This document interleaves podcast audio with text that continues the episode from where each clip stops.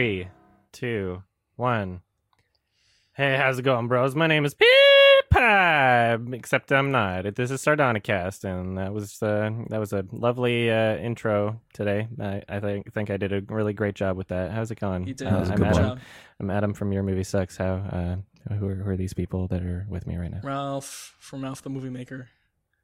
And I'm Alex from I Hate Everything. We sound just enthused, don't we? Yeah, yeah. I'm fucking tired. I don't know. I, I flew back yesterday from Toronto Film Festival, and uh, it's only like awesome. a three-hour time difference, but you know. I understand you being tired, but Ralph, you you quit Ralph's Movie Maker, now you're just playing Spider-Man all day long? Well, you're tired. I was telling Alex and Adam, since I've been playing Spider-Man for like weeks, I think I have like fifteen hours in it or something. Mm-hmm. Gosh. Yeah. Yeah. It's it's amazing. It's so cool. You guys should totally play it. I'm planning on playing it. It seems oh, fun. Good. Well, yeah, man. Have you heard like people being negative about it? Like on the internet, they're saying like the writing is bad and yeah, I've the, heard the that. cutscenes are bad. And it's like, are you really playing this for the story and the writing? Like I skip all the cutscenes, the Mary Jane sequences. I'm like, okay, whatever. Hmm. But like the, the meat of the game, which is, you know, being Spider-Man and punching people and webbing around the city. That shit is so much fun. Mm. And they have, like, every suit ever in Spider-Man that you can just pick at, as. It's great. I've seen so. some articles complaining that he he helps cops. And uh, I've also seen yeah. a bunch of uh, screenshot images uh, posted to the Gamers subreddit, G A Y M E R S subreddit, that are just... really funny poses, I guess. Oh, what's the issue with him liking cops? I don't know. Yeah, I don't... Cops are bad. Yeah, cops are bad. But that's yeah, some that's people... the gist of it. Are you guys aware, like, the conflict between people and cops in America? Yeah, that's, that's kind of a thing. I, I wouldn't say it's that... limited but to it's America. Spider-Man. Well, it's uh, obviously not limited to America, but I'd say there's a yeah. the relationship between the police and the community is not. All that strong. Yeah, right? America isn't yeah. the most shining example of uh, a healthy police force. Let's just put it that way. Well, there it's, there's issues within the police force, but you know, I'm not going to say all cops are bad. I think of course. most of them are good. Yeah, they're individuals, of course, and they're and they're yeah, and they're saving lives and stuff. And yeah, there are bad apples in that, and there's bad apples on both sides. I, I wouldn't be able to speak too confidently about it to say like, yeah, all cops are great or anything like that. But I will say that people are individuals. You know, you have mm-hmm. individuals who are assholes and individuals who aren't. Damn.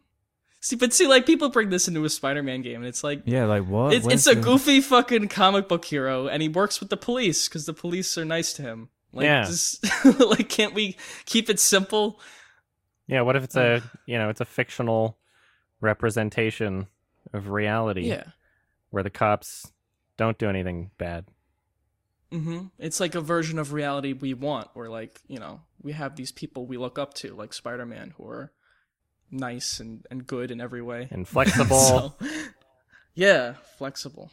I always found that super weird that like Spider-Man in particular, you look at any of the, the uh, covers for the comics, or like I had a Spider-Man wall calendar when I was younger. And it's just like oh, yeah. it's just like a, a muscly dude being really flexible, doing like yoga poses in, in the air, you know? Yeah, it's cool. It, it's it's, awesome. yeah, it's, it's awesome. cool. I've always wondered why, because that there's that one spider that bit him, right, and made him into Spider-Man. Mm-hmm. Has no one else ever been bitten by that same kind of spider anywhere else on the planet? Because there's no other Spider-Man. Probably got rid of them. It's just, I don't know. Yeah, they, they just got rid of him.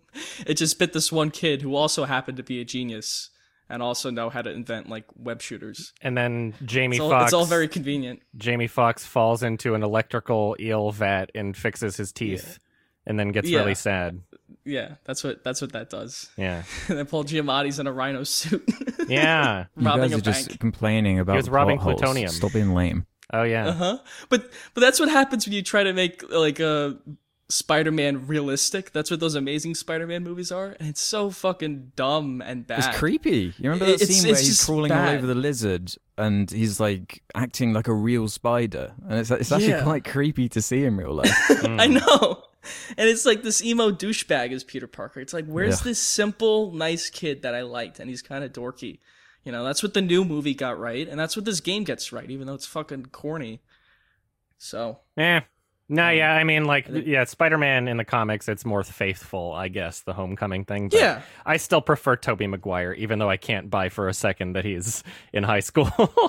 Right. Like, that's, I, that's I don't buy that for a second, but I still prefer Tobey Maguire. Oh, yeah, but they're different kinds of Spider-Man, too. Yeah.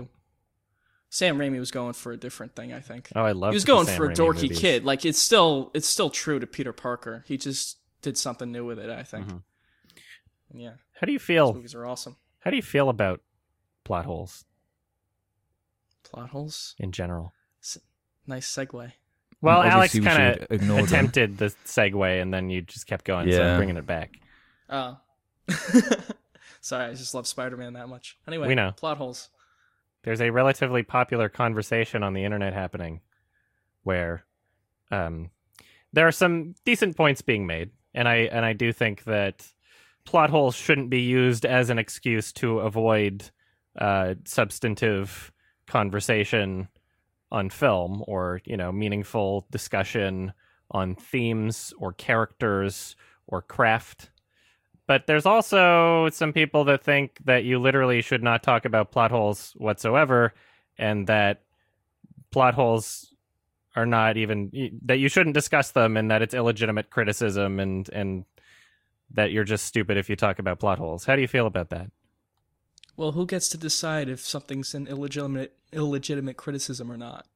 Yeah. Is there a handbook? It's the dumbest thing. You're watching movies wrong, Ralph. That's a- Yeah, it's like someone has an opinion on a thing, and nitpicks bother certain people more than others, and then you're gonna go, well, my opinion is your opinion is illegitimate, because my opinion is plot holes aren't that big a deal. Yeah. It's like, what the fuck are you arguing about? Yeah. Just enjoy movies that you enjoy, and shut up. Yeah, like, look at, look at look at the three of us, and we all rate movies on, like, a different scale, and we all watch things from a different context. Mm-hmm. But we don't kind of condescend each other and put each other down for, like, you're watching movies wrong, or oh, you just don't get it, like, how you're no. supposed to watch movies. What, what are you talking about? That's the point of the show, is that three people with, like, totally different backgrounds from different countries are all talking about these same movies with different perspectives. Mm-hmm. That's what people want to listen to. People don't care if you have different opinions on things. I think we align fairly well, though. You can articulate. I mean, we do yeah. have differences of opinion for sure, but you know, I think we all pretty right. much. I there's don't always know. There's going to be differences. Yeah, I just uh, yeah. yeah, there's uh, there's a I, I I really disagree with the idea of attempted objectivity in an, an argument, and I I felt like there are qualities that are measurable that you could say are more objective than others or less objective, but when you're talking about someone's experience and you're saying, like, this is objectively something that you should not be bothered by, or this is objectively something that you shouldn't be talking about because it is illegitimate criticism, I, I don't agree with that. Yeah, I agree with you there. Like, plot holes, it depends on the movie, too. There's some movies plot holes don't bother me. Depends on the tone of it. If it's trying to be, like, this ultra-realistic crime film, and cops do things that are stupid and that the police department would never do, or criminals do shit like that, then it's a big deal, right? Because in a cop story, you want a tight thriller. And if you don't have that, then the movie sucks. If you do that in a superhero movie, it's not as important, right? I don't see why that makes people who complain about plot holes and think that that's, like, important to their experience any less legitimate, though, you know? Like, if you don't yeah. like critics or personalities that talk a lot about plot holes or that kind of thing, then you don't have to, like, watch it. There are plenty of critics out there that I don't align with, and I don't watch everything that they say about plot holes. Mm-hmm. There's a, an argument that people are making that uh, plot holes are absolutely necessary, and so they group in every degree of plot holes, no matter the context, and say, well, this is just how the movie has to be, and there's no way around it because otherwise it would be boring. When I kind of disagree with that, because there's there's yeah. you have to be able to look at the context of something in a film, right? You have to be able mm-hmm. to to go like, okay, is this just because it's a horror movie? Like horror movies, you have to have some sort of suspension of disbelief and be like, okay, yeah. well, realistically, there has to be an excuse why they're in danger. And some movies are able to do it better than others. And, you know, mm-hmm. it's not even absolutely necessary for that to be in a horror movie, but you kind of have to forgive it in some sense. But science fiction has that too. Like they invent technologies that don't exist now to make plot things work. It's like, okay. Mm-hmm. But uh, I, I think that I think that it's a different story when the script is so needlessly transparent, where very clearly there's a checklist of um, the beats that the character needs to hit before the end of the film. And the rest of the script is filled in using excuses why the character is in a bad place. You know, we need we need a conflict in the the second to third act transition, and these characters need to hate each other and then rebuild their friendship. And there's some films that put a lot of effort into how that takes place and plant little seeds in the beginning, and and and everything flows so naturally, and you're like, yes, this is totally something that would happen. This is totally something these characters would do. I remember that, you know, the, the Chekhov's gun from the beginning, and it wasn't even obvious, but it totally makes sense. Yeah. And then there's other mm-hmm. films and, and scripts where they literally just don't give a fuck. And it's so obvious that they just they just farted it out. And it's like, okay, these characters need to be doing this now. And I don't even care how I'm going to write it that way. I think that that the people that put that kind of effort into their writing process should be appreciated, because that is an effort that they're making. And I and I disagree yeah. with the idea that all plot holes are created equal, and and that we should be ignoring those efforts being made by talented people in the industry who actually care about that as well. You know, I, I feel like I feel like it delegitimizes them and makes them underappreciated when when you're saying that their efforts shouldn't even be acknowledged, and that it's just like, oh, every plot hole is fine. I, I really disagree with that. I don't understand why it has to be so extreme. Like, yeah. surely it is just a case by case basis. You don't have to say that it's it's not a legitimate thing to even mention. Like, of course films have plot holes, everyone makes fun of them in pop culture, in famous films for decades. I think like context is is the most important thing. Like, you wouldn't make fun of Star Wars for the stupid rules they have in their goofy space fantasy compared to mm-hmm. a film like uh, First Man, you know, mm-hmm. which is all about a, a realistic depiction of a similar kind of space thing or whatever. Mm-hmm. But like, I, I don't understand what, why this is even necessary. Like, even a, a, a, to bring up to to begin with, you know, like mm-hmm. okay, this is such a uh, arguing in twenty eighteen about film thing. Mm-hmm. So I just shut up, for God's sake. There are more important things to talk about. Well, there's also like there's an attack on channels that. They're just that. They, they're just the nitpick channel for movies, like Cinema Sins. Mm. How do you guys feel about stuff like that, where the whole channel is just nitpicking? I feel like, like you know, they they have a place on YouTube, and, you know, they have yeah. every right to be making that content. They have content. An audience, clearly. And, yeah, I, I mean, it's... It really... I don't really consider Cinema Sins to be uh, substantive... Uh, content or legitimate criticism for the most part. And I don't really think that they consider themselves to be that either. I think they're just yeah. making videos that get views, which is fine. Mm-hmm. Or there's they're like Screen Junkies, where it's kind of like a more of a comedy thing than actual criticism. Because mm-hmm. they do it to good and bad movies. They do it to Mad Max. They do it yeah. to, yeah. I don't know, what's a bad movie? They might have done Wish Upon. I don't know. I don't watch it. My channel is something that kind of has both of those qualities. Like, I, I point things out and hold things under a microscope and try to really understand how the world works, and will criticize it for comedic purposes. And then I try to communicate, like, okay, this is, you know, not something that ruins the movie, but it's something I'd like to point out. It's something that I like to think about. And it's something that, you know, if you're a fan of the uh, content that you're watching, the movie that you're watching, you should be thinking about these things. And if it doesn't ruin it for you, then great. That means th- the movie did something well, right? But mm-hmm. I mean, if if all that the movie has to offer is is the story making sense, and it doesn't, then it's like, okay, well, what does it have left? It's all about context. Well, plus, plus clearly a lot of people think it's fun to nitpick things. That's why these videos get views and people do it on their own and they laugh at so bad they're good movies mm-hmm. because they enjoy nitpicking. It's fun, right? You don't have to hate a movie. You can nitpick at things that you think are plot holes and stuff, but you can still enjoy the movie despite those things, right? Mm-hmm. But you're just not thinking about the themes of Neil Breen's films. You're not thinking about yeah, the themes right. of Cool Cat. There's nothing wrong with Cool Cat. yeah, you're I'm you're just ignoring sig- the themes. Significant things like the acting and the way it's shot and writing, right? Little nitpicks. That was all intentional. Yeah, sure. You don't get it.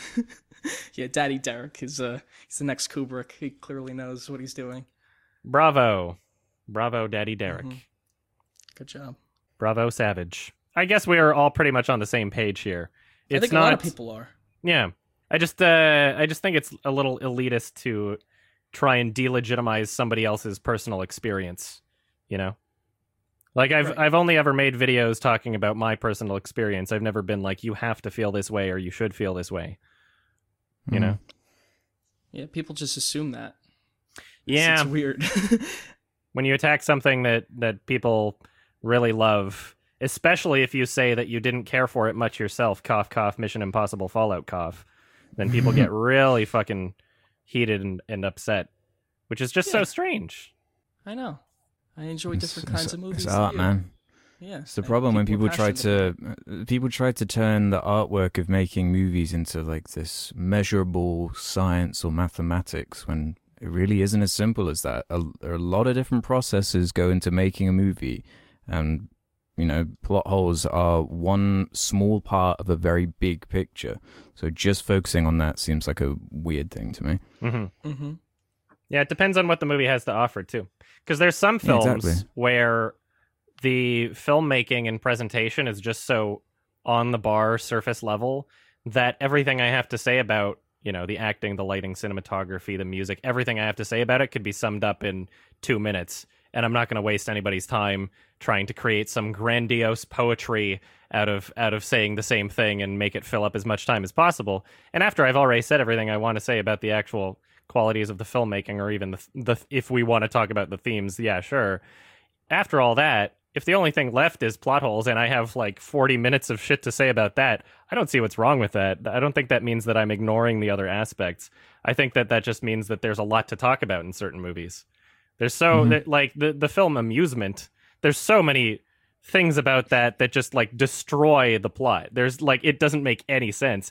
And that's part of why I love it, is when you really delve into it and dig into what the intent was for the story made from the people that made it versus what was actually happening or what was shown or the motivations of characters or how they how how quickly they teleported from one place to another or anything like that. Like that's part of what makes the experience entertaining for me. It's bringing a new mm-hmm. light to something that otherwise wouldn't have it, you know? Yeah, exactly. It's fun. Mm-hmm. We have a great time doing it. Millions of people clearly like it. So almost a million. Well, yeah. I mean, that's not counting Cinema Sins and Screen Junkies and, yeah. you know, other channels that do it. Mm-hmm. Movie Bob, right? That's one hundred thousand people, one hundred fifty thousand people, a D S L R guide. It's like seven hundred fifty thousand people. Mm-hmm. Yeah. It's that time of the show where Ralph just goes in on yeah. our, our two enemies. I'm a conscientious uh, objector. List. I'm a pacifist. yeah. Uh, so I was at uh, Toronto Film Festival. It was a lot yeah. of fun. Yeah, I was there for two weeks. It. Basically, this is the first time that I've uh, gone for the duration of the entire festival. Uh, in order to get your tickets ahead of everybody else, you have to order them in like packages. So you're committing to a set amount of tickets before the schedule's even out. So you didn't, you don't even know what movies are playing, and you have to commit to how mm-hmm. many tickets of things you oh, think gosh. you're going to see, which is yeah, kind of annoying. But this yeah. year, I got everything I wanted to, and nothing sold out before I was able to get it. So that was great. That's a plus. Saw a lot of good shit. Uh, Roma, the new Alfonso Cuarón movie, oh, was yeah. awesome. I'm looking forward to that. Yeah. Um, yeah. How about Climax? Climax was my favorite from the festival. That fucked me up. Oh, wonderful. That was Oh, great. That was I can't wait to see it. Fucked. Yeah, yes. I don't know, um I have to imagine that it's still as easy to appreciate if you haven't had like terrible drug experiences, um because there there is an element to the film of like cinematography that is just like mind-blowing. Like some of these shots go on for like probably fifteen minutes, and oh, what's yeah, insane about it is like it's only an hour and a half long. It feels like longer, but not in a bad way, because the whole thing is a fucking nightmare. It's insane. Oh wow. It's super fucked up, and it it like it put me in a in a uncomfortable mindset for like the next day or two. Oh, I can't wait. That's the one about L S D, right? Yeah. It's like something they've been laced with it or something. Yeah. Is it like an accurate depiction? Yes. But here's the thing, oh, cool. though. Okay. The film never, it, it, it, based on the plot description and also based on him having directed uh, Enter the Void, you would almost expect mm-hmm. to have some sort of uh, visual replication of of L S D. You would almost expect for there to be like weird noises and like things shifting around and like computer generated effects and morphing and all that. None. Yeah. Zero. It's all about oh. the characters and how they're reacting, and it's all so perfect in how it's executed. It's it's insane. Wow. It's like exactly how, how people yeah. act on hallucinogenic drugs when they've taken too much and didn't know that they took yeah. it. Yeah. Or just like inexperienced oh. people just freaking out in like the worst possible uh, setting for it too. Well, not worst possible. I mean, there's worse settings where you could do hallucinogenic drugs, but it's just it's a yeah. it's a terrifying trip nightmare, honestly. So should I see it with my family? You could. Oh, okay. I mean, let's do it. There's nothing stopping you. I I don't know what your family's like. I've never I've never yeah. met your family. They'd love to watch an L S D nightmare, like most families would. Is that your little brother? Yeah, let's go. I'll bring the dog. We go to the theater. Nice bag of popcorn. Uh, Anything else of note that you saw? Well, that was my favorite. Um, yeah. Roma is either second or third, probably third. I think second place would be Museo, M U S E O, uh, with Gael mm. Garcia Bernal. And uh, this is from the director of Gueros, who made a film that was all, almost on my twenty fifteen list, but didn't make it. I watched it twice to see if it would be. It had a lot of, like... Uh, a lot of promise in that director, but I just didn't think that the film was that great. And then this one, mm-hmm. it's just like he he uh, he he went all out. He uh, made something very creative. Every new scene was like an excuse to, you know, show things in a in a new way. Like there's different directing styles almost throughout parts mm-hmm. of the movie. It's it's very vibrant and alive. It's very funny. It's very well acted. It's it's it's like. It's almost like a kind of a stereotypical heist story, but the presentation makes everything once again. I did see that. First Man also. It was really good. Oh, uh, nice. Oh, cool. Yeah, I'm looking forward to that. Is too. It as good I'm as jealous, his, uh, other two? No, it's not. Oh, wow. I wouldn't say it is. No! Whatever. I mean, like, it's no, I, very I it's different. Very different. Yeah, I'm glad he's doing new things. Still really good. Is there jazz in it? Is there a jazz score? No, it's not a musical. No. Is J K Simmons in it? Nope. Does he yell at Neil Armstrong? Or? Nope. Okay. And then I guess just like two more that I'll mention, because uh, these are the ones that I gave high ratings. The Sisters Brothers with uh, oh, yeah. uh, Steve, Doctor Steve Brule and... Uh, Jake Gyllenhaal's in it, and Joaquin Phoenix, and that was a nice. Really bizarre and entertaining, dramatic movie. It was kind of like fucked up at parts. It, it it advertises itself as a comedy in the marketing material. I don't know if I'd call it a comedy, and I think that that's oh, really? what's putting a lot of people off. It's a little um, a little uh, polarizing, I guess.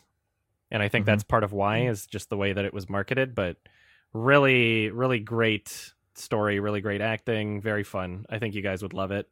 And then uh, finally, I guess just uh, Widows, the new Steve McQueen, which Windows, is Yeah, Windows, um, which is the least Steve McQueen movie Steve McQueen has made, but still really great.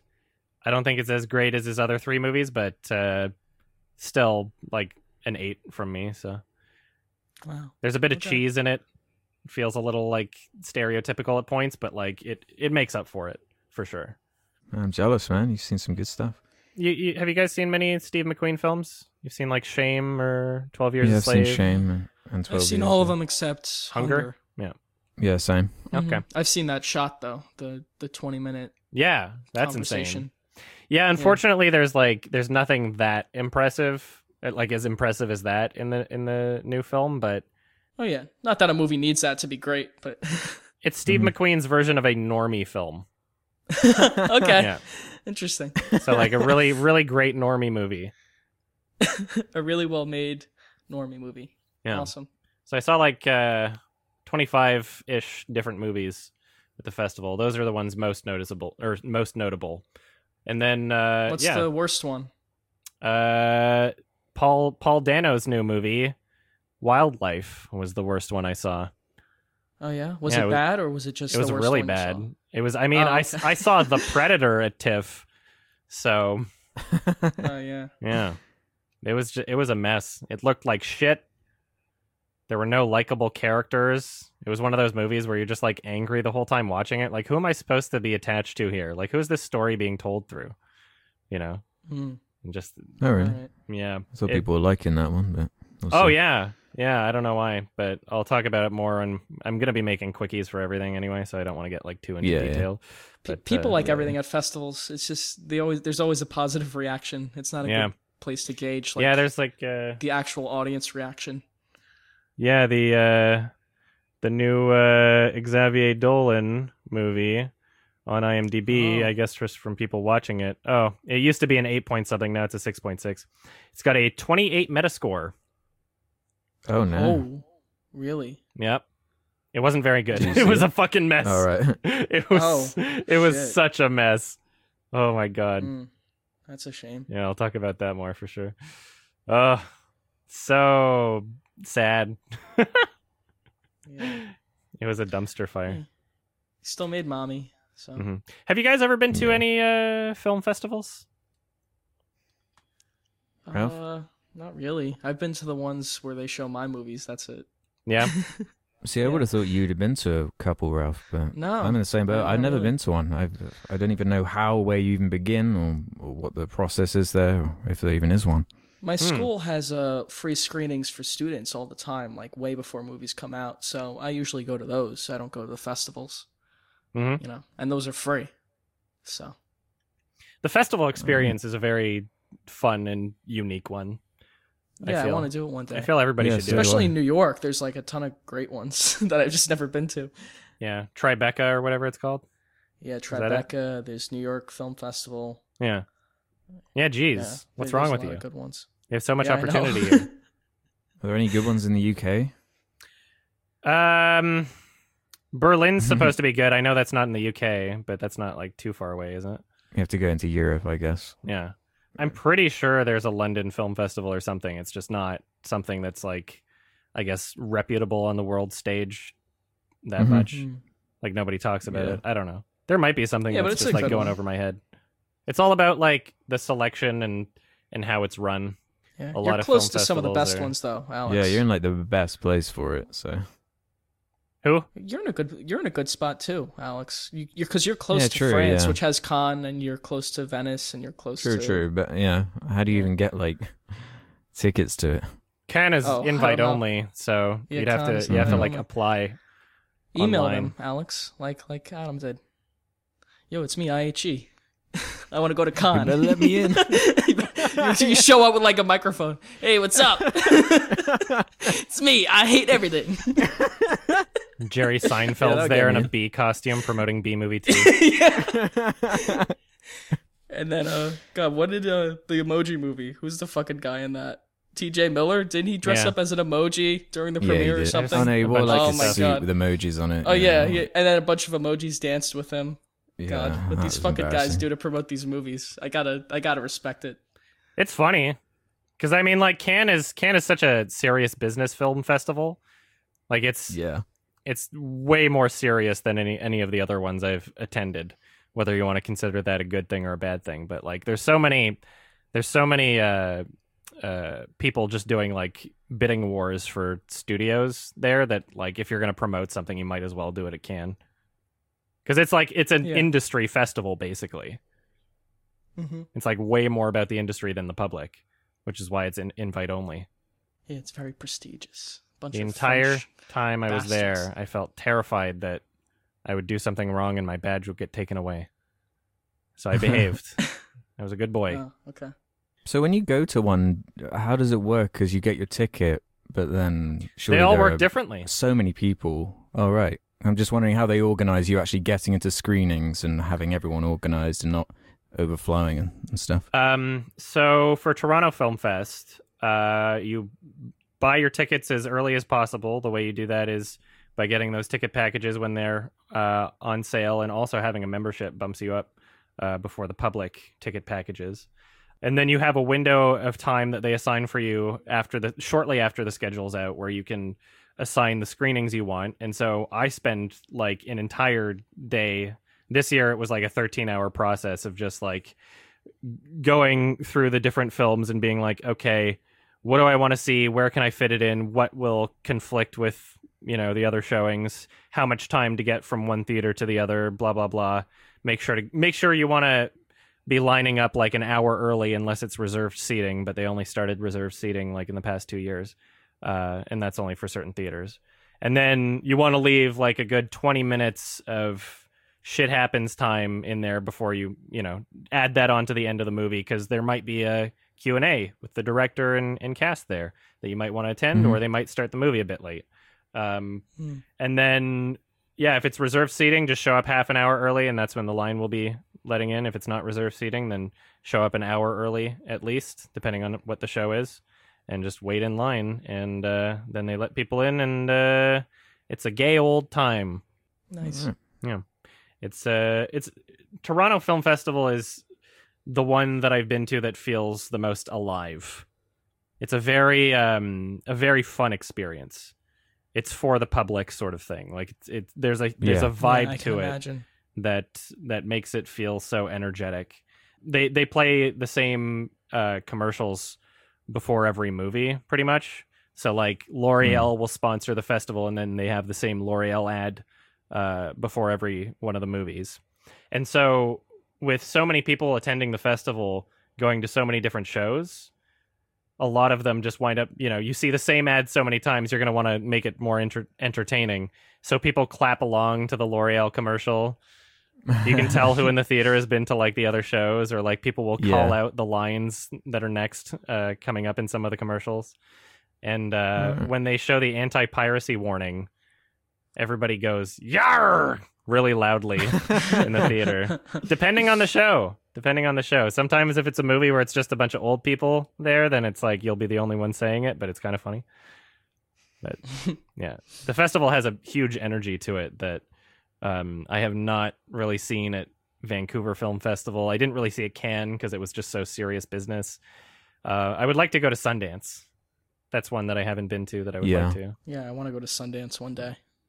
I've heard good things about Fantastic Fest, but that kind of yeah. conflicts with like it's it happens at the same time as Vancouver Film Fest and like right after Toronto. So it's just like, uh, I don't know when I'm going to be able to fit that in, but it would be nice. There are no good film festivals in L A, right? uh, Which is funny because yeah, I don't you know, know that's where Hollywood is. There's the one that Nathan Fielder made up so he could give himself an award for that farting movie. Oh yeah. Yeah, they like East Los Angeles International Film Festival or something. And he just created it for himself? That's yeah, funny. To legitimize his film. Oh, yeah, he didn't want to... Was the farting movie? No, yeah, his movie was the one where he got a Johnny Depp uh, impersonator. Uh, what's the word? I'm looking for a different word. Yeah. I think impersonator? impersonator? Okay, a Johnny yeah. Depp im- impersonator. He's impersonating Johnny Depp. Yeah. yeah. Uh, and he tricked a bunch of people into appearing in his movie for free, where the goal was that they would all just buy a bunch of shit from the gift shop. And then after a lawyer was like, that's illegal, unless this is a real movie. And he's like, well, I guess this needs to be a real movie now. So he created a film festival and submitted it and gave himself the award. Wow. That's hilarious. Have you guys Did not you see seen that much Spider-Man? Of uh, Nathan for You? I have seen quite a bit of it. Oh, you got to watch all of it. I saw the one so where he good. sent like thirty maids in a house because he wanted to clean the yeah. houses like really quick. And so they all just go in and like two minutes like later, the entire house is cleaning. clean. Yeah, five minute cleaning. That's it. That was really funny. Uh, there's the one where he like impersonated some other guy and then walked a tightrope to impress yeah, this girl. The hero. That was, yeah, the hero one. I've seen quite a few of them. Oh, they're yeah, so he's good. Funny. He's you got to really watch funny. the whole show. Yeah. It's I one really of my do. favorite shows. Mm-hmm. Nathan for You, everybody.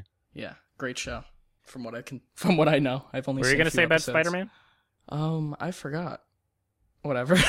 It's just on your brain. Yeah, I'm just always thinking about Spider-Man. Hmm.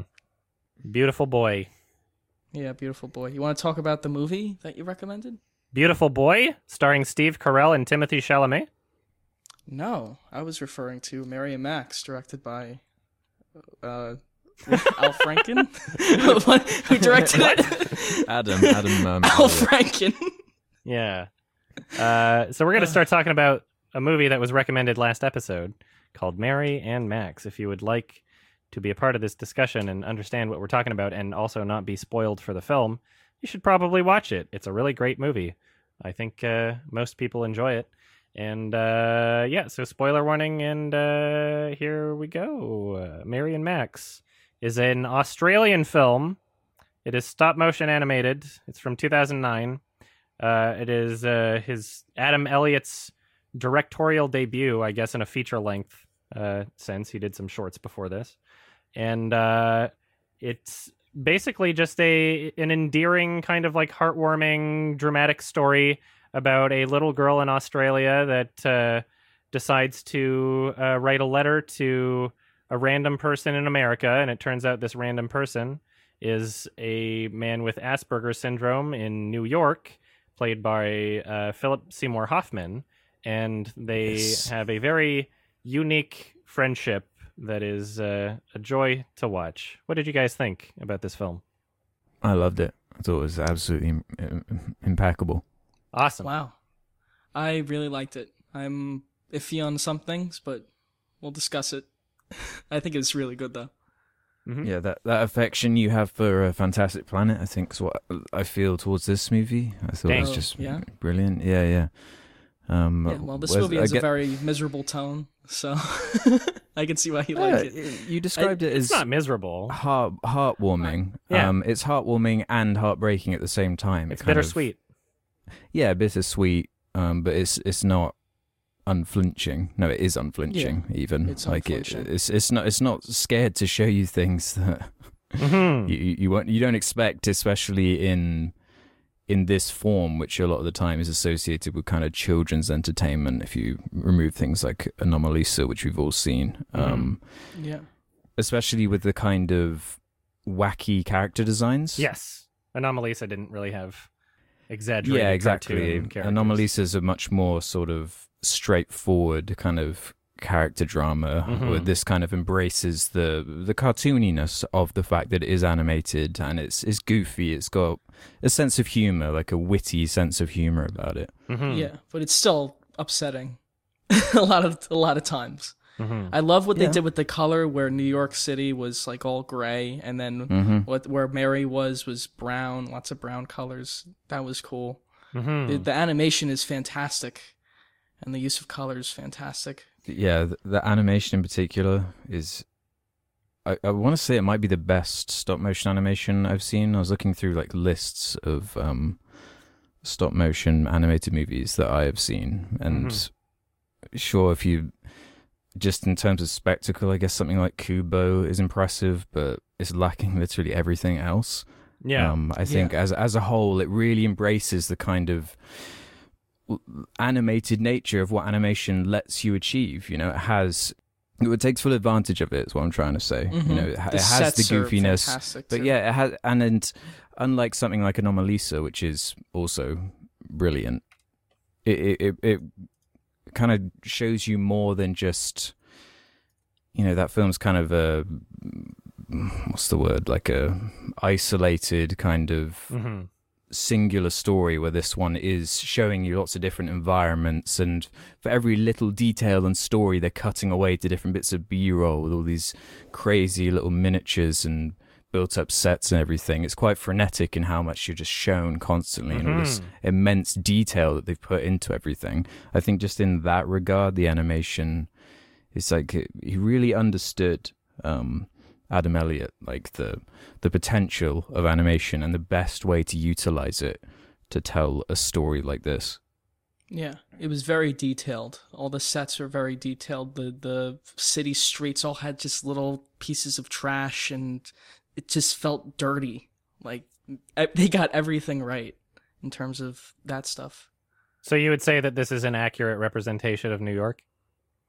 Well, it's obviously goofy, yeah. but it, it captures the spirit of New York. The like yeah. the underground, rainy fucking night New York. It captures that really well. You know, that, yeah, really most sell movies it don't. A... Most most movies shot yeah. in New York don't even sell it as well as this movie does. Yeah, it's so. Not like a very good holiday location, is it? No, this movie. Well, neither it depends when Australia. You go. No, neither is Australia. Australia's a dump too, especially where she was.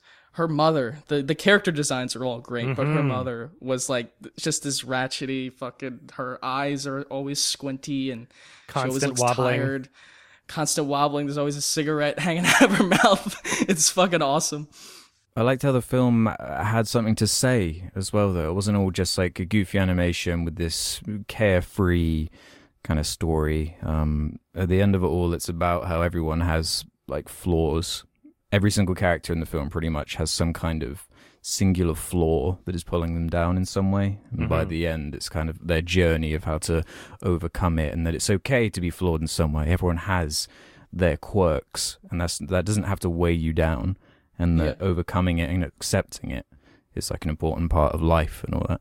Mm-hmm. I like that Mary's, aspect of Mary's it. Constantly trying to get rid of them instead of just embracing them, and it ends mm-hmm. up ruining her life trying to get rid of them. Yeah, exactly. Yeah, so... I also like the depiction of Asperger's in it, which I thought was yeah, really, yeah. like a lot of movies don't even tackle that, and this movie did in a very um, interesting, and it felt authentic to me. Mm-hmm. Knowing mm-hmm. people who have Asperger's and autism, it felt authentic to me. I don't know. This says it said it was based on a true story, so is it the, the letters? Are those like real letters that they just animated? Or were those like doctored well, up later the, on? Apparently um, the true story is based on the director has been sent, like had a pen pal in New York for like thirty, forty years or something, and he based the kind oh. of loose idea of that. I think he still crafted an original narrative around oh. it, but I think the core idea was based around that. Mm. I was just wondering if the letters themselves were the real letters that he just, you know, he took pieces of and, and animated them. That'd be funny. I don't uh, think that's the case. I wouldn't though. be surprised. But yeah. Well, it felt like that to me because I think this is one of the complaints I have with it. The letter parts where the characters were just, especially on um, the Max character, his letters went on for a little too long. And Hi. it got to a point where I felt the story was just stretched out because really not a lot happens plot-wise. And for me, everything just felt kind of slow and, and stretched out way more than it needed to be, even though the really? movie's super short. Yeah, but that's just how I felt. I think the letters mm. just went on for too long. I, I disagree because I feel I feel as though the letters were the story. Like it, I felt like yeah. the individual beats of the plot where it's like, okay, well now... Uh, she wrote this book and it didn't work out, or like she, you know, met this this guy. Those were just things that were necessary to have like an overarching kind of narrative and help give the characters more to talk about within their letters. But I think the, yeah. the heart of the story, the meat of the story, is within the letters themselves, really. Mm-hmm. Like that's that's yeah, what I get out just, of it. It's just an odd way to structure a story. That you oh, yeah. have a narrator explaining the first twenty minutes, and then you have a letter that goes on for ten minutes, and then the narrator keeps going, and then there's another letter. It's just very, it's very odd, mm-hmm. you know? And I'm not sure if I liked it.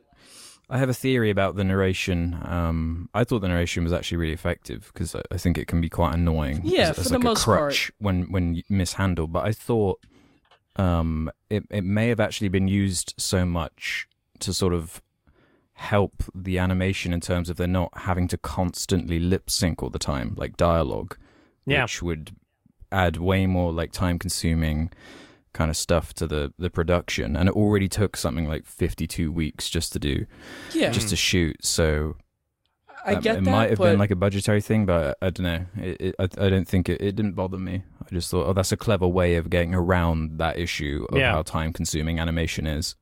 Uh, I get that, but I feel like they could have cut the narration down, and I wouldn't have been lost at all because I think the animation is so good at telling the story that you don't even really need a narrator for all of it. Or most of it. Did you guys feel that? I mean, clearly you didn't. No, the narration helped a lot.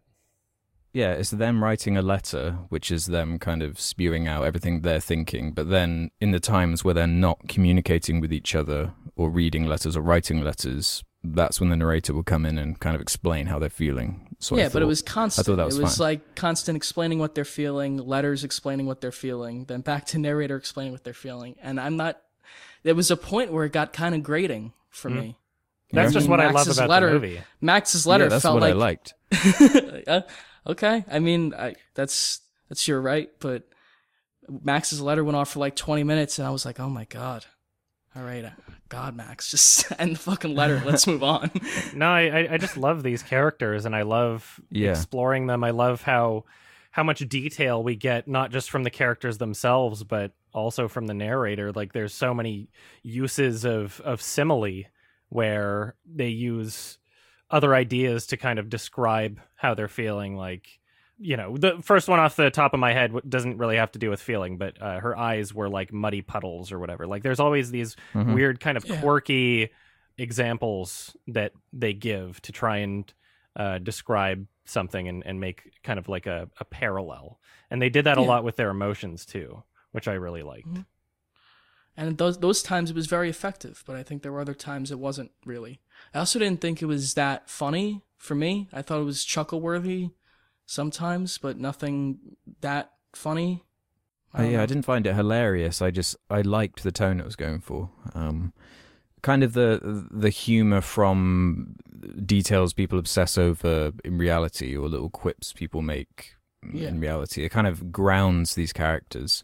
And that's why they are so believable. Like you, you're, you're not too keen on Max's letter going on for so long, but that's what I liked about it, because you could really see that this guy has nothing, and suddenly he has this one thing to really like harness his mind into, and yeah. it does help explain, and, and it's even part of the plot with the, that. Mm-hmm. is how his mind works, and going into this immense detail onto these completely irrelevant things. Like he's just he's describing something, and then all of a sudden he's like, "What do you think of this word? These are my favorite words," and it's just like this really genuine depiction of this oh, yeah. of this character who's so lonely and just looking for a friendship.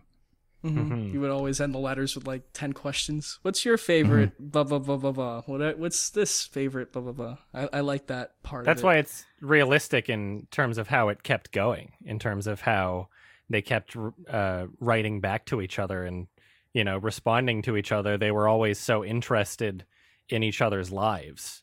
They were always looking mm-hmm. for that form of connection where they could, you know, have this kind of conversation with somebody else, and they, they haven't been able to up until that point.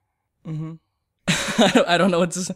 Like, it was just the way I didn't like the story was paced. I just didn't like the back and forth of it, of just going from a letter to another letter to a narration. I, I didn't find it that interesting. Well, maybe you're watching movies wrong, Ralph. Maybe yeah. you should maybe watch I'm just it wa- again. Maybe I'm just watching movies wrong. I think there's just, there's a lot of, like, lulls in it. I think there's a lot of lulls. Slow points. Yeah, lulls. For the lulls, yeah. It's a pretty lulsy uh, I, movie. Yeah. Keck. It is. I just, yeah. But I still really liked it. Again, I, I agree with everything you guys say for the most part. It looked great. Um, I didn't like the music, actually. I just remembered that. How'd you guys feel about the music? Uh, I like the music. Um, you did? It's, uh, yeah. Uh, it's... I was researching because I'd heard a lot of it before. Um, it was from some, they used a lot from what are they called? Some penguin band from like the eighties yeah. or nineties. Um, I think they used the the main uh, song uh, in some advert, so I'd heard it before. I thought it kind mm. of fit it fit that character as the as that uh, the mm. Mary, um, her kind of theme. Yeah, I liked it. What mm. did you not like about it? I don't know. I just, I didn't like it. I did like the use of music in that one part where he was uh, typing the letter and they played like classical music behind That's, him. The song is literally called The Typewriter, by the way. Oh, yeah? yeah. Awesome. Well, yeah, that that part was great. The rest of the music, not so much. I assume most of it was original compositions for the movie. And those I didn't like so much. I felt like tone-wise, the songs worked perfectly for the film. I feel like they mm-hmm. they emphasized the the emotions that were intended by the film and helped bring a lot of uh, energy to it in, in some places. And and uh, it, I guess my biggest issue with the music would just be how many times they played the main theme, because yeah, even yeah. even just not including like the different variations, like there were some transitionary pieces, I guess, where they kind of reprised it in different ways. But if we're if we're even if we're only talking about like the piano part of da da da ba da ba ba ba ba da da da, that mm-hmm. I counted six times on this watch, and I was like, I mean, like I had always felt yeah. like it was too many times, and this time I actually bothered to count because I knew I w- I would want to talk about it. Yeah, I feel like it probably should have been like three, maybe not two. Six. Three would I mean, have been I fine. Didn't even, I didn't like that song, so not even once for me, but okay, twice would have been tolerable. Yeah, if you don't like that song, I could see uh, I was like, that oh getting really annoying. God. Yeah, yeah. There were a few things like that. His letters, uh, I don't know. I don't want to sound like a downer, like I hated the movie. I, I thought it was so good, but there mm-hmm. were those things about it that, that took away a lot that I think... I mean, I, I think it's more personal for me, too, because clearly those things don't bother most people. It didn't bother you guys. But, no. yeah, I just feel like there was something missing, keeping it from being great for me, you know? Yeah, yeah I know the feeling. Mm-hmm. Excuse me. Speaking of burps, there are lots of like fart oh, yeah. and poop jokes. Constant yeah. farting and pooping. I just saw your Letterboxd review, I H E. You said I liked all the farts. That's what I mean about how it does it does embrace that kind of goofy character yeah. thing they're going for with the animation. Like I, yeah. I, I watched a bit of um, the uh, what's his face Adam Elliott's short that I think won the mm-hmm. Oscar in like two thousand. Harvey Crumpet. Yeah, yeah, um, and that that is very similar in terms of that kind of thing mm-hmm. with the very like over the top expressive, uh, goofy farts and noises and stuff like that. And I, yeah. I like that kind of stuff, man. I'm, it's what makes animation so like unique to me. Yeah, I love I love the. how it's kind of like juxtaposing in a way, because mm-hmm. you get those. And then at the same time, you're dealing with like alcoholism, suicide, yeah. you know, like all of these very the adult uh, conversations. And it helps, you know, it helps keep the movie from being needlessly gloom. You know, it doesn't need to yeah. be an entire depressing experience. It can be a bit of both, you know, it has a lot of heart to it. And, uh, mm-hmm. watching it this time, I was, you know, I, I went into it with the thought of like, I wonder, I wonder if this could be considered for kids. And, you know, quickly I was just like, nah, it's not a, not a no. kids movie at all. Really? Yeah. Not, I mean, I don't know what age you should watch it, but like you'd have to be like, they can't even comprehend the emotions going on. twelve? Really? Like, I think you can't comprehend the emotions these people are feeling. Oh yeah. I guess because the little girl. I mean, you could I mean, this movie's dealing with like depression and and fucking uh, pill addiction, and you know, lots of heavy stuff that I think I you can't really process till you're eighteen or, you know, a little older. You reckon that old? I mean, yeah, I mean, more I, the I, emotional. I think this is to actually thing... get something out of it. Like, I think anyone under eighteen can enjoy it, but to, to... I think they'll get something out of it. They'll relate. They'll relate. They will to enjoy uh, Mary, the animation. Yeah, and Mary. Up yeah, to the point where she, she her her book fails and then she becomes depressed and thinks about suicide and all that. I don't think you need to personally experience like a Valium addiction to get something out of it, you know.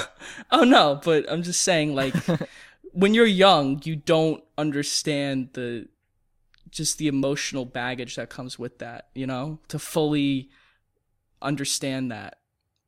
I think you're aiming a little high with eighteen, though. Okay. I think okay, twelve is so, about right. twelve? Okay. Yeah.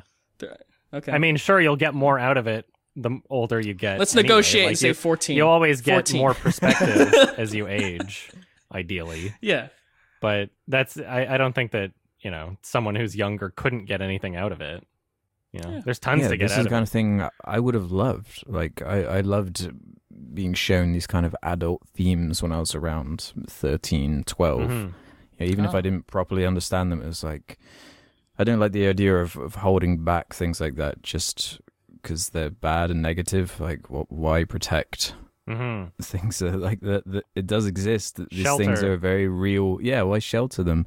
Like, no, I'm not saying shelter them, thing, but like, you're you're gotten you got like fucking drug addiction and stuff like that in this movie, and there's. You don't understand that kind of shit when you're twelve years old. You know, you need someone hopefully. to explain it to you. Yeah, hopefully. Right. So I'm saying, like, you can't really understand what something like that is like well, until you're older. Here's the thing, though. You say someone needs to explain it to you, but does the film not do a good job explaining it? Like, it's pretty right, obvious. No, yeah, the film does a good job. How it's presenting it, like, that... You know, her her drinking sherry or whatever, like, this is her priority in life. It consumes her. It shows...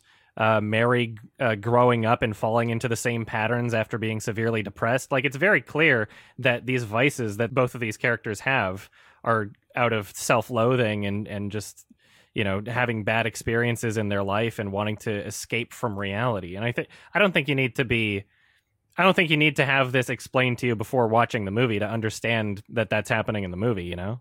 Like, the film itself no. can teach you that if you don't understand that already. Okay. I don't think the movie explains the... All right. This is a stupid discussion. I'm not... I'm not... All right. Okay. I'm just saying maybe twelve-year-olds... I'm saying twelve-year-olds might not enjoy it because it's about shit they might not understand. That's what I'm saying. Okay. And we can negotiate. Let's say fourteen. Okay. No. Okay. thirteen? You want to negotiate down to thirteen? thirteen's the lowest I'm going. If we don't have to agree, I mean, we could just disagree. Okay, fine. Yeah. twelve. twelve it is. Okay. I really uh I'm saying I, I really love, like, you guys mentioned the color uh the color palette of the film. And I think that that was mm-hmm. also super well done. Um I love how not only is it very rare to see uh animated or even stop motion animated films with such interesting and intentional color palettes, but I also like how it's kind of like metaphorical in a way. How, you know, it's it should be pretty noticeable. Like, yes, the more that he's interacting with her, the more color is brought into his world.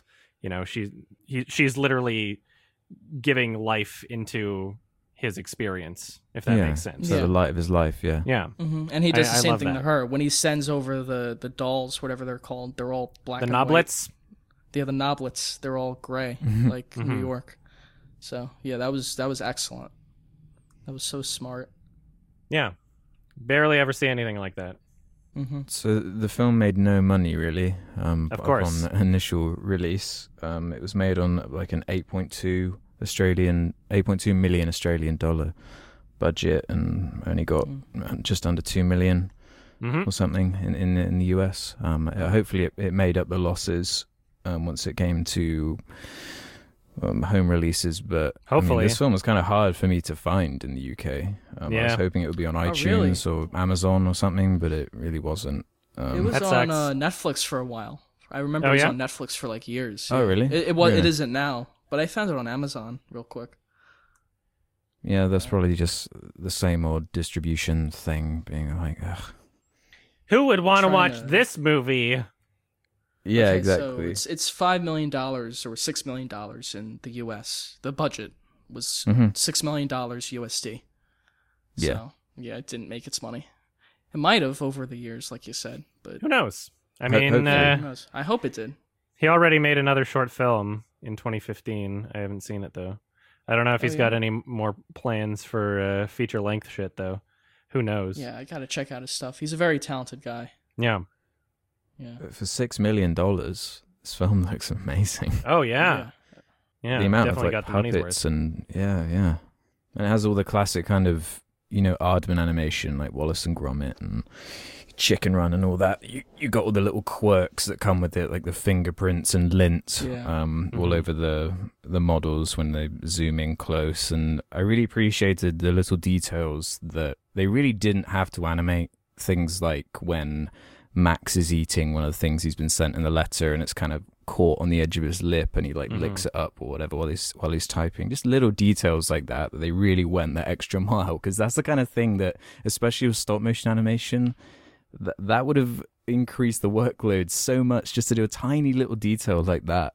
Mm-hmm. And they did it anyway. That's the kind of thing I really appreciate with, with this art form. Um, yeah, specifically, it really um like most of the story takes place in like two locations, like the apartment mm-hmm. and kind of surrounding area, and then uh Mary's home, and then maybe a little bit in the surrounding area. But yeah, it really doesn't feel limited in that sense, because they're no. constantly they're constantly showing things that are like, you know, a baby in a beer glass and, and like all these things mm-hmm. that they didn't have to animate, they didn't have to put effort into, but it really gives it this yeah. sense of of kind of limitless scale that the film has. Yeah. Or when he's talking about like fish smoking cigarettes and becoming nicotine dependent mm-hmm. dependent yeah. that was one of my favorite parts, and they just showed it anyway, you know, like it could have just been a joke, but instead they show it visually. And I, I really appreciate the efforts that they put into that, because each of those is either a new set or a new character design. You know, you're not mm-hmm. just animating with the same materials you already have. That's that's money and time and effort. Yeah, I think without those, I would agree with Ralph. Um, I probably would have felt the time much more. But each one of those is so like just appreciating how much work they put into the visual aspect, really taking advantage of the animation side of things. It's just so impressive. Yeah. Like I, I, I just I have so much respect for this art form. I appreciated those cutaway segments, but again, even those I got, I got kind of tired of them, and I didn't yeah. think some. I found some of them were funny, some of them really weren't for me. So. See, even the ones that weren't funny to me, I didn't think they all had to be funny, because it was all it was all kind of building into these characters, making them feel grounded and realistic. Like, okay, that's fair. Yeah, yeah. Again, it's just a personal thing. But you're watching it wrong. Yeah. Damn straight, bro. Do you guys have any plot holes to complain about? Oh, so many. Let's get into that one. uh... You're not allowed to talk about them. Oh, okay, so let's not then. It did feel like a little tad forced, the whole, uh, you know, pulp mill book kind of thing, like that that plot mean? element to where where they oh, had their conflict. And I get that they, they oh. needed some sort of excuse to get there. I don't know if I would have any kind of suggestion on what they could have done to make it better. I, I didn't really think too hard about alternatives, but it did feel like a tad bit forced just getting into that that part of the plot. Oh, yeah. Okay. Okay.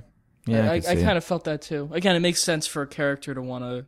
You're, you're referring to the book she wrote, like how to how to cure yeah. Asperger's or whatever. And like there's a larger purpose into the whole theme, like, oh, that. You're trying to cure me from my personality, but I could just be who I am, you know? Yeah. That, it wasn't... So I yeah. get it, but you're you're right in that it felt kind of weird. Like, oh, she's going to write a, a thesis and it becomes a book.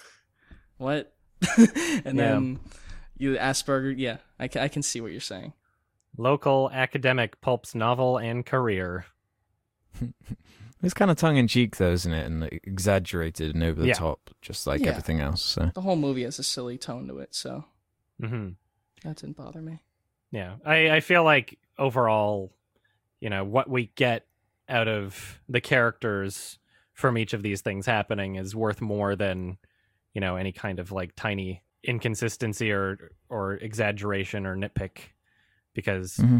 really it's not a movie that that relies on a kind of tight-knit action reaction kind of story structure where it's like this needs to happen and then that turns into this and that turns into this, and it's like yeah that's there there are beats in the story that that move it along, but at the end of the day mm-hmm. what I really get out of it is the conversations between these characters and them describing themselves and their experiences, the presentation, all of that. So it's not really affected too much by any kind of like plot convenience or something that, you know, might feel a bit forced, I guess.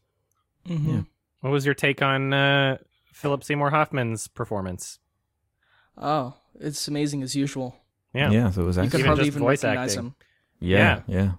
If you didn't tell me it was Philip Seymour Hoffman, I would have been like, "Wow, I wonder who they got." Yeah, he really disguised. And, and his Mary voice. was good too. Did they actually get like a younger kid to voice Mary? Because it's introducing. Yeah, oh, they did. Because she was good. I mean, for a kid. Mm-hmm. Very great voice acting.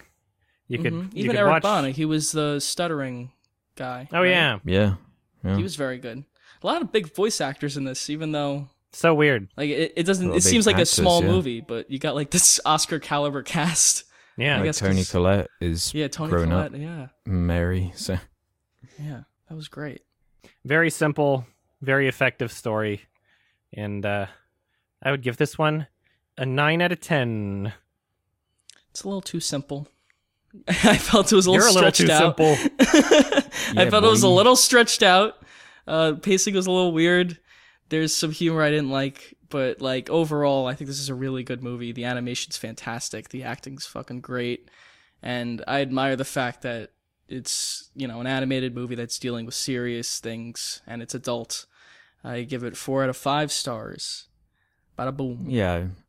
I'd probably, I'd give it either a nine or, or ten probably. Um, I liked every element of it. And I think because of how rare these stop motion films are, I just appreciate it on that extra level. Um, mm-hmm. I was really gone through every, like not only is the animation like fantastic, but the characters also really good. The performances are really good. The cinematography is amazing. Like mm-hmm. it's just a, a, a great all round film, let alone like a, you don't have to put the caveat of, yeah, it's an animated film for babies, but it's, just a, it's just a great film. Like it's, mm-hmm. and I just, I, I absolutely adore when animated films just use the most of the fact that it is a visual medium and it can be so ex- expressive with the character designs and, and the performances and just the way everything looks and is blocked. It's just really impressive. Really, really like this film. It's very daring to make a movie like this because they these adult animated movies never do well. So you have to go into it knowing that you're like, probably no, not going to make money. money. This is clearly a labor of love. And still everyone yeah, fucking puts one hundred ten percent, which is crazy to me that they just, you know, they were that passionate about making it. Yeah, yeah it seems amazing. Like a lot of people have seen it at this point, at least. Um, well, because it's amazing.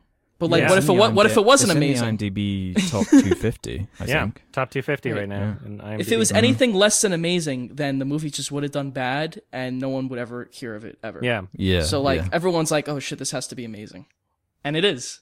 So, mm-hmm. God bless him. Well, I'm really glad that uh, you enjoyed this bittersweet tale of farts, bird poop, and fish genocide.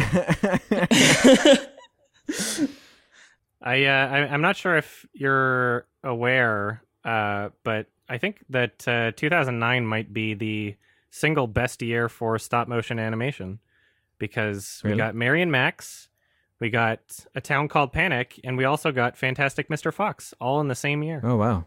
Yeah. Gosh, that was cool. a good year. Isn't that insane? Like, you only get one good that stop-motion insane, animated yeah. movie every, like, ten years usually. Those all came yeah. out the same year. two thousand nine was a good year. Wasn't yeah. that uh It was a good year overall. Jesus. Yeah. two thousand nine really was a great year for film. That's like three of the best ones ever made. Like the same year. yeah. twenty fourteen was a great year too. And um what was another good one? I think two thousand eight. nineteen ninety-four, nineteen ninety-nine. Oh, ninety-four. ninety, mm-hmm. ninety was great. That was Goodfellas, I think. And then all of the seventies. All of them? Mm. Yeah. Basically, the nineteen seventies was just the best decade for movies, mm-hmm. and then it mm-hmm. fell off. Sorry. And now we got Skyscraper and The Meg and Jumanji two. Slender Man. It's all your fault. Yeah, and Slender Man. Venom. Oh, yeah, Venom Get looks, him, Venom. Looks great. It looks so Venom. Good. Did you hear Eminem's track?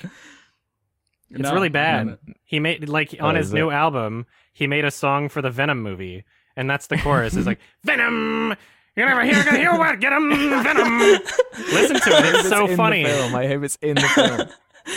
I don't know. It might be credits. in the credits. If it's in the actual movie, I'll, if it's in like an action scene. I'll clap. uh, that one's gonna be fun. Yeah, I can't wait. I can't wait. I honestly yeah. can't wait. Maybe if the Oscars kept their uh, best uh, popular movie category, then that would win, but they got rid of it. Oh, yeah. They got rid of that shit. Yeah. Well, hilarious. I mean, they got called on their shit. Marvel's like, oh, what, you're going to give us second place so you can get more ratings? How about you go fuck yourself? And mm-hmm. then they went, okay. I mean, good for them. It was a dumb decision, anyway, to, to make yeah. a most popular movie Oscar category. It's funny how they didn't see that it was so dumb before doing it and yeah, thought, this is a good idea. Reaction. Until the backlash, yeah. Mm-hmm. Yeah, from everyone. It wasn't just like one particular mm-hmm. side. It was like Disney Marvel being like, really? They're like, uh-oh, we pissed off the gods. Yeah. You don't fuck with the mouse. Yeah. All right. You want to do some uh, questions? Yeah, let's do it. Let's do Alex, it. Alex, you got them? Do it up. I have I have many. Many, many, many. We can start here with, uh, actually, if you want to leave your own questions, head over to the Sardonicast Reddit. There's usually a thread that Ralph puts in there. Mm-hmm. I liked how you referred to us as, uh, what was it, Hillary Clinton, Donald Trump, and... Oh, yeah, well, I keep changing them up about? every week. Well, because yeah, yeah. I started, first I was like, ask questions for Ralph, Alex, and Adam, but then I started changing it to like Mike, Jay, and Rich, and like Mo, Larry, Curly, and this this week was uh, Hillary oh, Clinton, okay. Bernie Sanders, and Donald Trump. Okay, three. Yeah, who would be who would be each? I guess I'd be Donald Trump because I'm from New York. I'm, I probably have yeah. the most in common with him. Hey. I dibs hey. Bernie. Okay, and then Alex great. is Hillary I've, Clinton. I've got to be fucking great. Thanks, guys. Why I dibs wow. Bernie. Thanks. Anyway, our first question comes from Mufasa underscore nine, who nice. says, "What is a great movie that isn't very rewatchable?" What do you think, guys? Uh, Son of Saul, great movie. It's about the Holocaust and it's miserable. I would never watch it again, at least not for ten mm-hmm. years, but it's a fantastic movie. That's how I feel about twelve years a slave. Like, oh, yeah, that, that's film, like, it just messed me up when I first watched it. And I really actually want to see it again, but every time I go to it, it's like, uh, it's so good, but it's so, so sad. You don't love being horribly depressed? No, actually. Oh. Yeah, I guess uh, my answer would be uh, probably Dear Zachary is one of those. It's mm-hmm. just like, great movie. Yeah, I still gotta watch it. Not not gonna put it on at a party. No, no. Yeah, there's other. There's plenty of movies that I love just watching so many times in a row. Like Good Time, I watched so many times within a very short mm-hmm. amount of time. Yeah, but yeah. it's a good time. Exactly. That's that's right. But Re- Requiem for a Dream isn't isn't like the best time. Oh no, yeah, that's a that's a rough time. Yeah, I, I don't know. I could watch Requiem for a Dream a million times. Huh. Okay. I like getting emotional experiences out of things, you know, and especially if the movie has a lot to offer in terms of like presentation, because mm. then I'm yeah, like I, enjoying I, you know it what? for its acting and cinematography and stuff like that. Yeah. So if it has a lot of that, then I'm more likely to be wanting to go back into a depressing experience because it's not really just about like, oh no, I'm. I feel sad watching the movie. It's like, that's not the whole experience. A lot of it is appreciation for the craft, right? Mm-hmm. Mm-hmm. Yeah, I can totally see that. Well, we have a good one from uh, Make Good Make Better, who says, is calling a film or any piece of media overrated a valid criticism? Have you ever disliked a movie simply because it's held in such high regard? It's a difficult overrated. question. Because, like, your experience before you see a movie, I think, does affect how you see a movie. Or even during mm-hmm. the movie, the experience. You, if you're watching a movie with annoying kids in the theater, you're going to have a bad time watching the movie. It's going to ruin your experience, right? Yeah. So, I mean, going into it beforehand, hearing it's the greatest movie ever made, you're going to mm-hmm. expect a certain level of quality. And when it's not up to that level, you're going to be disappointed. So...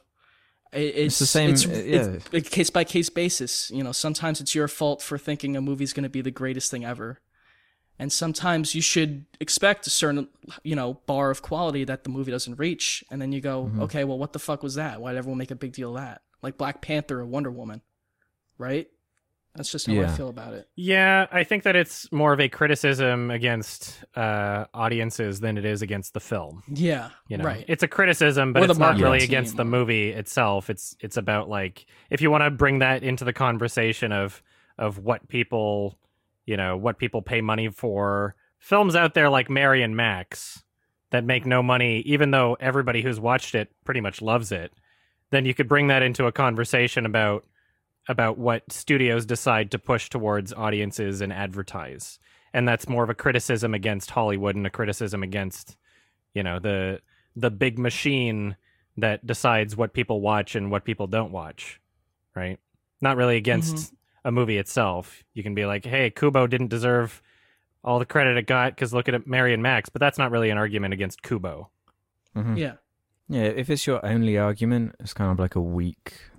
I didn't like that film because it was overrated. It's kind of like, well, there isn't much substance there to delve into. And it's mm-hmm. the same thing where it's like, you can go into a film because everyone's telling you, man, this is the best, you have to see this. Where you might say, yeah, this kind of feels overrated. And the same, the inverse is true all the time, where everyone's ragging on a movie and then everyone goes in expecting the worst film ever. And then they're like, well, it wasn't that bad. Mm-hmm. I thought it was actually pretty good. You see that, you see that everywhere. It's just this extreme reaction everyone has to have to everything. Yeah. Yeah. Yeah, it's a, it's something that's worth mentioning for sure. Like I'll, you know, I'll talk mm-hmm. about how Pixar is overrated, but it's not, it, you can't use that as an argument against the film itself and not, you know, support it by anything. Mm-hmm. But I think yeah. it does affect your viewing experience in some way. For sure. Would you, yeah. Okay. It puts you in a frame of mind mm-hmm. where like, you might feel like, even subconsciously, that because everyone's going on about how perfect this piece of media is, if you're going into it, you might be slightly more critical because of it. And yeah. the same with the inverse. Mm-hmm. Whereas if these movies were just... Like, if I saw Wonder Woman on T V one night and I'd never heard of it, I'd be mm-hmm. like, oh, all right, that was an average superhero movie. Yeah, yeah. But the the whole big thing makes it, you know, oh, why is it... Why is everyone holding it up so high? Mm-hmm. I wouldn't. I wouldn't say that it would make me more critical, but I, it does make me a lot more defensive in my criticisms. Because if yeah. I if yeah. I can anticipate that people are going to have a huge issue with me just not liking it as much, then a lot of the time I'll try to sort of uh, preemptively address arguments that will inevitably be made against my position, mm-hmm. sort of thing. Mm-hmm. Yeah, no, that's fair. You have to like elaborate on your points more and be more intelligent. Whereas if you're talking about something with, you know, no buzz, like... Slender Man. Well, yeah, like, you could just say a bunch of shit and, and call Joey King ugly and whatever, no one will care, because it's fucking... Because it's like, yeah, it's Slender Man, no one cares. It's, yeah, it's the bandwagon. Right? Yeah. Ride this it's train. Ba- people, people love that. They love getting on the bandwagon and creating this whole hype train. And then there would be a group of people who think, you know what, Slender Man wasn't that bad. It's pretty underrated. Yeah. It's funny the way you have to adjust how you talk about movies just based on how well-known or popular or what the critical reception is yeah. of them. Yeah. If it's like it's some like a, a dumb B-movie, no one cares. You can fucking say yeah, whatever you want. Yeah. But you can't insult Gal Gadot. Hell no. No. Gal Gadot. Sexist. What, what she is, is it Gal Gadot or Gal Gadot? Or... I think it's Gal Gadot. Gazelle. Really? Yeah, Gal Gadot. Gazelle. Okay. I've said it wrong many times. I'm just going to call her Wonder Woman. Career. That's fine. Yeah, it's called Wonder Woman. So user Owen Poe has left this little juicy one for us. Mm. What are your viewpoints between British and American humour or comedy in films? Quite vague, but what's, how do we feel about the cultural difference there? It's like anything American else. America does it the best. British humour. Really? Way to no. go, Ralph. Really? No. it's um, it's a, it's a case-by-case basis. Edgar Wright's fucking hilarious. Monty Python's hilarious. And then you got guys in America who are funny. But you can't name. I'm trying to think of one. like, I'll think about, of like, one. When um, because a lot of the time, Tyler Perry. It, yeah, yeah so... Tyler Perry. That's a great. that's a great one. It's, it kind of seems to affect television a bit more. Like we yeah. in the U K, we come up with some amazing like comedy. Um, whether it be something like. Uh, The Office, Peep Show, In-Betweeners, whatever. And then, inevitably, America gets hold of it and, like, Got remakes him. It. Have, have you seen, like, the... Yes. I think there's, like, a Peep Show American remake. And, mm-hmm. The Office and, is and the, probably the most famous one. But yeah, it's a very... Yeah. I, I watched the British Office, because I love the American Office. And it's a very, mm. very different sense of humor. It's the same concept for the show. But your fucking version of the main character is like, just like the meanest piece of shit I can imagine. The humor is so mean in the British Office, whereas the American one is a lot goofier And even though uh, mm-hmm. Steve Carell's character is like a weirdo, he's not like mean and it, like a like like how Ricky Gervais is. Yeah, so it's kind of this is way less uh, friendly. Yeah, it's just fucking it's quite, like yeah. straight. You, you know, I'm trying to. Well, think I've heard of plenty a... of people who who like they try to watch.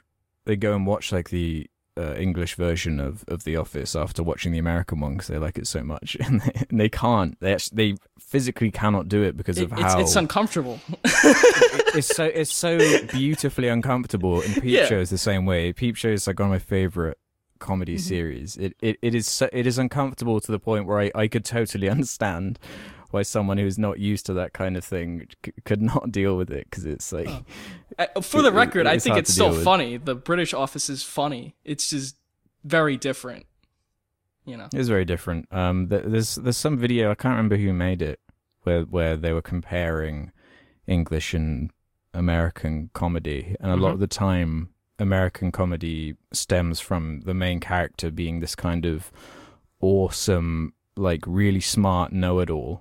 Who's put in a situation with like, around like a bunch of doofuses, and a lot of the English kind of humor is really self-deprecating, and everyone's pathetic, and they're all losers, and that's where the kind of humor comes from. Whereas, mm-hmm. like if you take something like Community, um, which is a, a show I like, but Joel McHale in that show, he's like a smart ass, know-it-all. He doesn't really have any flaws particularly. And then you contrast contrast that with something like Peep Show, where just every character is either like an asshole or they're so pathetic. Um, I thought that was an interesting vid. Yeah, American characters are like more straightforward. Like, oh, American people can put themselves onto that character, whereas your characters yeah. are all just fucking dicks. or, or, or embarrassingly pathetic. yeah. I enjoy both styles, I guess. I, yeah, so do I. When I when I think British humor, you know, I, I think of a more distinct style than when I think American humor. Because when I think when I think like American comedy, I'm usually just thinking of examples of like overproduced Hollywood things that are not funny. Honestly, mm-hmm. Um, mm-hmm. But there's tons of great American comedies and comedy filmmakers and writers. Yeah. I think that uh, both have kind of been inspiring each other in a way. Like you're seeing things come together a bit more. Like you're seeing a lot more awkward cringe humor in America than we ever used to. And that is kind of mm-hmm. like a yeah. a British kind of thing. Um, yeah. yeah, we've been doing that for decades, man. Yeah. Like it's or getting like really meta, popular in America. Sarcastic humor's coming, becoming popular in America now. Like the Eric Andre show, that's like a postmodern yeah. critique of fucking... talk shows. Bird Up. Just like makes, Rick and Morty yeah, Bird Up. And Deadpool, that or, kind of yeah, stuff. Rick and Morty, right. Like just mocking past art forms and mocking the, you know, how professional and mannered they are. We'll have some character come in who's like a fucking moron and he just yells and then breaks shit like Eric Andre or Deadpool. You know, that's, we have some, that's we, more we have what some Americans like shit. Now. You have some awful U K, shit? Though. We have some yeah, awful like, shit too. Big Bang Theory, Mister Bean? Which is about to end. What do you guys think of Mister Bean? Oh, uh, Mister Bean's funny. I love funny. It. Mister Bean's funny. Come on, dude. Wait, you, you hype for the new movie that's coming out, are you? Oh, well, oh he's, he's got another Bean movie? movie. Yes, the Mister Bean movies are no believe... good. Are you talking no, about Johnny not... English? Okay, yeah, yeah. Johnny that's English. That's not a Mister Bean English. Movie. Come on. Yeah. I, okay, no, yeah. Rowan Atkinson slapstick comedies then. You don't like Rowan Atkinson? Sure. I love the original no, show, I like, Mister Bean. I like classic Mister Bean. Yeah. Okay. Yeah. That shit's okay. awesome. I don't like the movies, and I don't like Johnny English and all that kind of stuff. Okay. Of course. Okay, that's fair. He was in yeah, Scooby-Doo also for anymore. One scene. He was scrappy, wasn't he? Ugh. No. Oh, was he? Yeah. I, I just remember he was in it. He was wasn't like some fucking twist? Guy on the island. That he was Scrappy-Doo? It might have been. I don't know. Yeah. Puppy power. Puppy power. Please, please. We we gotta watch those movies. Okay. That's my that's my that's my recommendation for next week, everybody. Scooby Doo two. We'll do Scooby Doo one and two. Have you guys seen uh, Death at a Funeral? No, I haven't. I don't know. Really? I haven't. Okay. Well, no. I'll leave it at that. It was a two thousand seven British comedy that got remade in America within like three years, mm. and just okay. turned everything into a really stupid, oh, straightforward yeah. kind of. Yeah. Okay, yeah, I remember now, yeah. Yeah. I haven't seen it's it. Funny. I remember that the remake. Yeah, you should watch the original. Oh, let me bring up some American people in film who are actually funny or good writers. Woody Allen, Mel Brooks. Yeah. Right. Mm-hmm. Uh, Kevin. Yeah, Smith. Mel Brooks. Is a good example. No, Trey Parker, Matt Stone. Trey Parker and Matt Stone's oh, a great example. They've been, yeah, I guess that's yeah, they've been doing that humor. shit for years. Yeah. Steve Martin. Yeah, there's tons. We can Eddie Murphy, although not so much recently, but uh, then there's Canadian humor. Tower Heist. Canadian humor, which is like Terrence and Phillip. Fucking Kenny versus Spenny. Yeah, I guess People so. People farting and point. shitting and yelling. That's like the best shit that comes from here is like Kenny versus Spenny, like Nirvana mm. the band, and then if you want to call Nathan For You a Canadian show, it's not really, but it's Canadian, you know. A lot he's of good Canadian. Canadian. Well, he is, he, of he course he's very, Canadian. Yeah, he seems Canadian. He says that. He's, it's a very Canadian sense of humor. Yeah. He says that at the beginning of every episode. He does? And then he yeah, said he was like a good student, right? Yeah. It's been a while. Well, what is a Canadian sense of humor? Uh, I, I wouldn't know. I don't know so, either. There was like a show that was really popular here down. called Corner Gas, and it was terrible. It was awful. One of those things that like never escapes the border and is only known mm-hmm. in Canada. We also have Trailer Park Boys. That got popular in America. Oh, yeah. Recently. Yeah. We've had that for And a while. Nirvana the band, the show, that's Canadian, right? Yeah. Awesome. And yeah. that's pretty funny. That's pretty funny. Yeah. Yeah. We just, we, we have some good stuff. We just have a really, really low population that's spread out. You know, mm-hmm. so it's like difficult to get really well-made collaborations between people. Like Canadian mm-hmm. movies that are exclusively made in Canada from Canadians, usually horse shit, usually terrible. It's just like we don't have the same pool of talent in, in concentrated areas. Our population is lower than that of California throughout our entire oh, wow. country. That That's crazy. And it's the second largest landmass. Yeah, that's nutsy. Yeah. It's just full of bears and deer. Moose. What, goofers. Beavers. Loons. Moose. Bunnies. You got more bears than people over there. Probably. Yeah. Also more twinks. Damn straight. So one more question? Got another one. Yeah, one more. Um... From Hanroy X I I. Opinions on backdoor backdoor test. Do we know what this is? Yes. No. What is it? Um, do you want me to Ralph explain sexist. It then? Uh, I so guess Ralph, so. it's it's kind of it's like a, a rule or a set of rules that you can like kind of test movies on. It's like mm. three things they have to do. Number one is three rules. Sorry, the first rule being the movie has to have at least two women in it. Number two, who talk to each other, and number three, about something besides a man. Those why are three do, rules. Why do we need these rules? Because well, yeah, you're sexist if you don't have the rules. In the yeah. movie. Who's is there some like law that says we have to have that now? It's a it's a uh, test. It's been around for a while. You know, yeah, it's just like a test. The same way that see if movies pass it. Or yeah. Not. What if you want all men in your movie to make like a point about mankind and humanity for some like metaphorical reason? Is that sexist? Dunkirk no. is sexist. Yeah, because it was a it was a war that men fought in, and yeah, women helped I, out I, too. There are women in Dunkirk, so I don't know. It's it's it's an interesting thought experiment for sure that you know points out, I guess, trends and tropes in films and just how stories are centered. But it's not something that you should necessarily create your film to include in order to, you know, appease some certain types of people out there, you know? It's yeah. it's something that's that could be considered, but it's pointing out there are poorly written female characters in movies that aren't given a lot to do. And there's other tests like that. That yeah. There's some other one I forgot the name of. Do you guys know the name of it? But there's all kinds of tests like that. And I agree that if you want to have a movie where there are female characters in it, they need to be well written. They shouldn't just be there to talk about men and to fuck men and do whatever. But mm-hmm. there's some movies where that just doesn't apply. There's some movies where, like uh, Blade Runner twenty forty-nine, I wouldn't say there are any like weak female characters in that movie, but there's the character of Joy, and she's a fucking sex hologram. That's what she mm-hmm. is, right? That's her, and they tread, they develop her more than that, but at the end of the day, that's what she is, and that's what's tragic about that character. So th- that's an exception, right? What about a movie like Her? Would that pass it? Right. Where that's it's just about a relationship. Like she, I from what I know, she only talks to other men about romantic things and, and literature. That character, Scarlett Johansson's character. It's like, all right, so what? She's still a good character. It's all these dumb rules that people try to apply to fucking like entire genres of film when you should just take movies on a case by case basis. It's silly. Anyway, yeah, it really depends on what kind of story you're ranting? trying to tell. Sorry. Yeah, you know, because like. It it depends on a lot of a, a lot of different things, and I, I don't think that movies should have to be forced to be telling a certain story and nothing else. But at the same time, it's interesting to at least note what the trends are, and you know, being like, oh hey, yeah, there aren't really that many films that have uh, female characters talking to each other about things that are unrelated to the male characters. Yeah, yeah, and that's messed up. It really depends on have, what kind of movie. We should have more making. movies like that. I agree with that. It's just yeah. saying that, okay, now we're going to implement this rule. So if a movie doesn't do this, it's sexist. It's silly.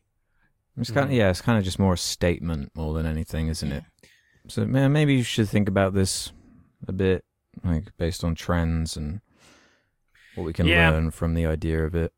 I don't think like every film has to pass it or anything though. You're you're already like as soon as that test is applied, you're you're you're canceling out every every film that has a male lead, basically. If it's a film that follows right. the main character around the entire movie, then you're not really going to get scenes with two secondary characters, regardless of their gender, talking about something unrelated to the main character. You know? Yeah, mm-hmm. It's almost like ignoring the whole context of what film is. If, mm-hmm. if like this is how you rate films is based on like tests that people have come up with. Yeah, Gravity didn't pass. Yeah. Yeah, well that character's female not lead. Very good. she's she's just floating around space screaming the whole time. I don't know what the fuck she's doing. Help! Help! Oh yeah, then she's barking because she's gonna die. Oh, I'm so lonely. Oh, Sandra Bullock. Do that again, Ralph. Ah. That's I such a. Remember you that. Are the a thing furry. Is, all right. The there's such a that movie is really good, except for fucking Sandra Bullock and George Clooney. They fucking mm-hmm. ruined that movie with George Clooney's like dumb er acting, and then yeah, you got Sandra Bullock just cast. Yelling. Yeah, it was really poorly cast movie. She's so I don't bad think she's in that great. Movie. Yeah, so bad. Oscar nominated bad. I don't know. She belongs in like The Heat with a Melissa McCarthy. That's what she belongs in. She doesn't belong in like these Oscar caliber movies. She sucks. Yeah. I yeah, mean, Gravity's proof. That movie's it has to. It relies on her being good. The whole exactly. movie's on her shoulders, and she's like, arr, arr, fucking in that cockpit. It's so bad. Uh, uh, uh. Help! And then George Clooney's like, I'm coming, don't worry. Uh, uh, I don't know. Yeah, I don't buy her performance in that movie at all. No, I don't buy either of them. It's yeah, George, George Clooney Clooney's fucking kind of in a spacesuit, and then Sandra Bullock screaming and flailing her arms for an hour and a half. I would rather have nobodies in the movie. Yeah, you know? Then it would have been like, good. Like everybody We're that like watched real astronauts. That movie, the whole point of watching that movie is that it was like a special effects Marvel, right? Mm-hmm. Like that was the whole point. You don't need Uh, Sandra Bullock and George Clooney in the movie. You really don't. It's better without them. Just yeah. two better it's actors. Probably the only way it got made, though, isn't it? Yeah, Poor right. Alfonso Cuarón. It's like, oh, I've got this great idea for a movie, and then mm. the, the and then George Clooney's like, I'll give money. you money. Yeah, yeah. There were two other act- actresses that he tried to get, and I think didn't work out, and then wound up settling oh, really? for Sandra Bullock. She stinks. Yeah, she she gets the money in, man. Sandy Bullocks. Sandra Bullock. God. Stay in comedies, please. Didn't she win an Oscar for The Blind Side? I think so. that fucking, that stupid movie. Yeah. That dumb shit. Yeah, that Wait, was that not a very good Oscar? Movie. Really? It was oh, pandering. It yeah. Pandering. Lame. White people save the day again. White people save the black kid. And then all the white liberal people in the audience are, oh! And they're jerking themselves off. How progressive they are. Bunch of fucking dicks. uh, whatever. I found I found out who uh, the original cast was. I just barely found it right now. Angelina Jolie was originally cast. dropped out. Right. Then Natalie Portman turned it down after she announced her pre- pregnancy. She would have been better, yeah. Rachel Weisz, Naomi Watts, Marion Cotillard, Ooh. Abby Cornish, Carey Mulligan, C- Sienna Miller, Scarlett Johansson, actors. Blake Lively, right. Is it Rebecca just every Hall, actress? And Olivia Blake Wilde Lively. Were all subsequently tested or approached for the lead role, and Sandra Bullock got it. Wow. Well, it was, I don't think it was an acting decision. It was a money. No. It was a financial motive to that decision. one hundred percent. I think Carey Mulligan would have done a good job. Oh, yeah. I bet any of them would have done a better job than her. Mm-hmm. Yeah. Why don't you just get Melissa McCarthy in the spacesuit? That would have been awesome. Woo! Did you see that new movie with the puppets she's in? No, did anyone see it? that? I've avoided no, that. I didn't see it. I, that looks no fucking terrible. That. that looked like the garbage. worst movie ever made. The Happy Time Murders or whatever it's called. Yeah, yeah. Yeah. Oh my god. Yeah. What a that shame. Is, uh... Cool concept, just ruined. Yeah, I don't know. You can only ride on the concept yeah, for exactly. so long before it becomes annoying. Like, ooh, isn't it funny that this presentation doesn't typically have grotesque, immature humor in it that's made for adults? Yeah, that's, well, that's guess all what it is. It does. But they could have done like a, a Who Framed Roger Rabbit type thing, um, and actually like develop oh, the. That world takes a bit, work but... though. That takes intelligence. Make a good yeah, yeah. movie. Work. Yeah, yeah. Let's just sit the actors down and have them say "fuck" a few times, and then he can silly string for "cum" or whatever. Cum, I like the part where doing. Melissa McCarthy falls.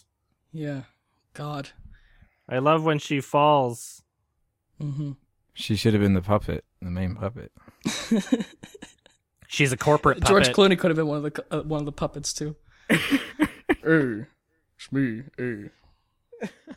That's uh, not a great impression, but go on. I thought no, it was brilliant, Ralph. Just keep going. that, what? That's all he does. He fucking just. I mean, I can't do the body language right now. Just watch the Eric Andre impersonator.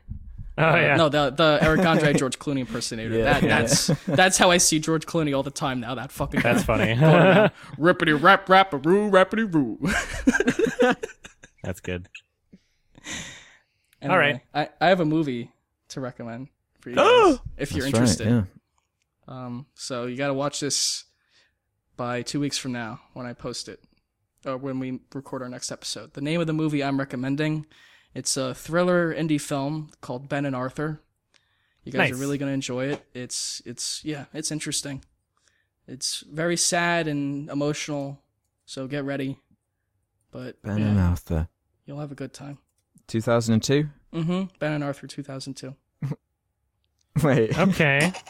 Why are you chuckling? Why are you chuckling? Nice. Okay, cool. No, I'm excited. I'm actually really excited. Good. Yeah. I've heard about this. Post, I'll give you yeah. that one. Great. All right, I'm... Awesome. Great. All right, man. Thanks, cool. Ralph. All right. No problem. You guys are going to love it. Oh, I will. Oh, okay. Dude. I'm hyped. I'm hyped for this. Yeah, yeah, same. I'm, I'm hyped, too. I'm I hyped just read three. the tagline. The tagline? Yeah. Only the power of love can defeat a holy soldier on a mission. Is that what you just read? Yeah. Oh, dude. That's great. Okay, yep. Thanks, Rob. I've actually never seen this movie. I've just heard about it. Yeah! I- I've heard about it, and I've seen some things, and I'm like, all right, I think this will be a good pick. Is so, it going to be on iTunes? I don't I hope so. I don't know where it is. I hope you can find a copy. Yeah. That's part of the challenge. It's part of the fun. Yeah. It's part of the fun. Yeah. Part of the experience. It'd be like the, the Neil Breen system where you have to like go to his site and give him money yeah. and then demand what movie you want. You have to like buy pass through, right? But put instructions that you actually want, like double That's down. Part of it. That's fucking crazy. That's such a convoluted system. Yeah. I'll be emailing the director of Ben and Arthur to try and get my copy. It's not on iTunes, by the way, in the U K. Oh, sweet. I hope I hope we can all, all find right, it. All right, let's put our orders in. yeah, yeah. yeah, I'll find it. We'll figure this out. Anyway, mm-hmm. uh, thank you all for watching or listening to this episode of Sardonicast. Uh, watch the movie before the next episode because we're going to be talking about it. And you don't want to be spoiled for Ben and Arthur. You definitely don't oh, want to be spoiled for that movie. Uh, we're going to spoil the shit out of it. So uh, uh, if you what? want to uh, hear these episodes early...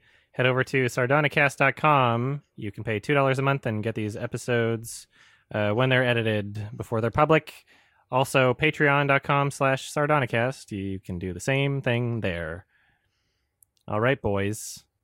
Thanks. Uh, sorry, for... I just screamed. It's just I saw how much Ben and Arthur costs on D V D in the U K. Oh, great. Oh. Worth it. eighty-eight pounds. Holy shit. Dude, that's how good this movie is. Okay. It's, it's a collector's item. Yeah. It'll be right. worth more in ten years. Don't worry. It's like an investment. It's going to be like some priceless artifact. Thank you, Ralph. I appreciate it. No problem. It. Yeah, thank you. We needed to okay. change it up. There's been too many too many great films here. Yeah, too many good films. Yeah. We need some fucking shit. We need to smear some shit in our eyes and ears. Yeah. All right. Mm. Thank you for listening, everybody. Bye-bye. Bye. Bye-bye. Bye.